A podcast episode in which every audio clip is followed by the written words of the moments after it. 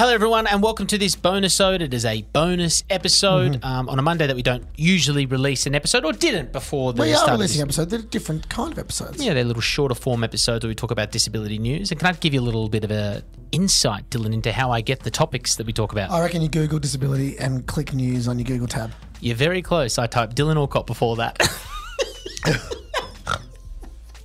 You're such a loser. That's what I do. And so this bonus episode, and make sure you subscribe so you don't miss anything, or That's click brilliant. that follow button on your podcast subscriber. You're a loser. I love it. Dylan Alcott standing next to Bill Short. And of course, we shared this on our Instagram as well. But can you please tell us what this NDIS 2.0 plan is? Yes, so as Australian of the Year, which we still can't believe we got, one of the things I wanted to do was support the NDIS in any way that we can. And we got commissioned, We worked through my consulting firm, Get Skilled Access, but also with Accenture. And we had over, we had hundreds of participants on the NDIS, over 20 peak providers and things that involved to write a white paper about the NDIS. And I want to start by saying the first third of it is about how awesome the NDIS is.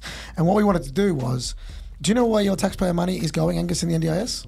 No, not specifically. Well, exactly. And I think in the past, we've really always talked about the cost and the negative things, not the actual benefit about where people's money's going. And um, I just wanted to educate people about how awesome the program is. Like, for example, one of the stats we found out for a child under the age of six who's been on the NDIS for more than four years, they have double the amount of friends wow.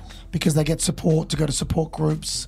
They get care, Like-minded like-minded. friends, yeah. No, so how cool is that? I was like, wow, that's amazing. That's a statistic. See? Would never expected to have You, heard. all you think about is like, oh, wheelchair, you know, get my house modified, whatever.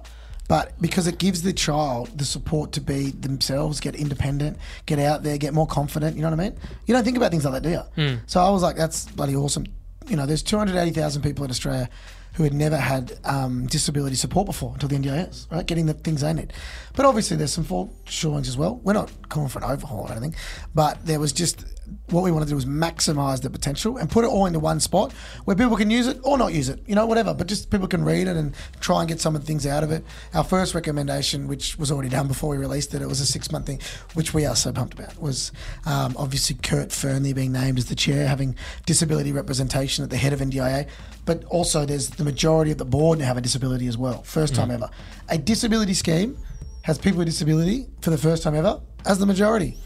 Who'd have thunk it? I know. You know what I mean? It seems ridiculous, Yeah. and obviously, uh, lived experience is what people need um, to get the exact resources, funding, ideas of what is needed.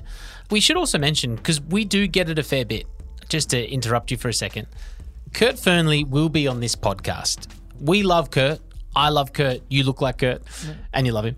Um, he will be on this podcast. We are just waiting for a very special occasion to have him on because it's just like he should have been a first five episode guest, right? And we did reach out to him at the very start of this podcast. But ever since then, I think of Kurt Fearnley on this podcast like Jimmy Kimmel and Matt Damon.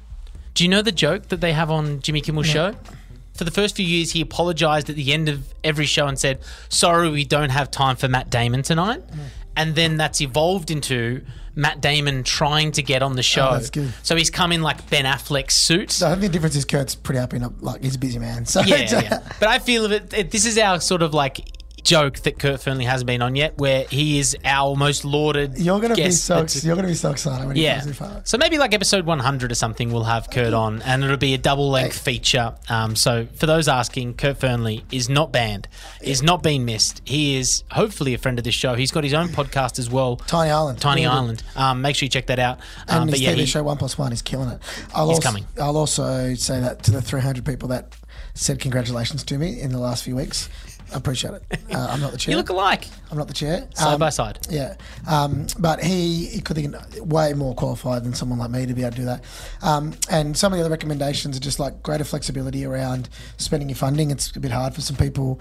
Um, I think one of the cool ones as well is if you work in the NDIS as a local area coordinator, so front facing, you've got to have some disability education.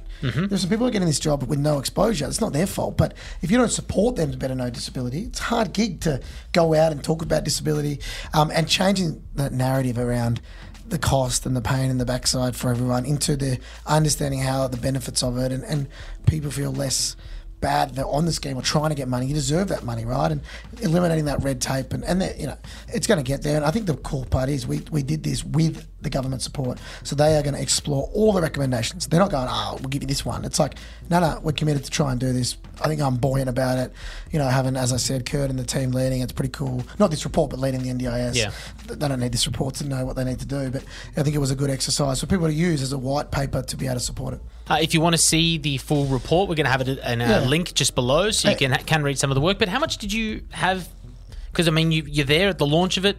You're sitting next to Bill Shorten. Oh, Shorten. this was six months, mate. Going Yeah. focus grouping. Like I did a focus group with 200 young people with disability on the NDIS. Like on a, it was called like a town hall. Okay. Just hosting and talking to people. We just wanted to hear their stories because they got talked on behalf of, or you read that really horrific thing in the newspaper, which happens. But we wanted to collate all that information into one spot. And also, if you are of varying disability, there's accessible formats on our Get Skilled Access website, um, video, voice recording, and, and um, a, a simple English one and things like that, which is cool. Yep, cool.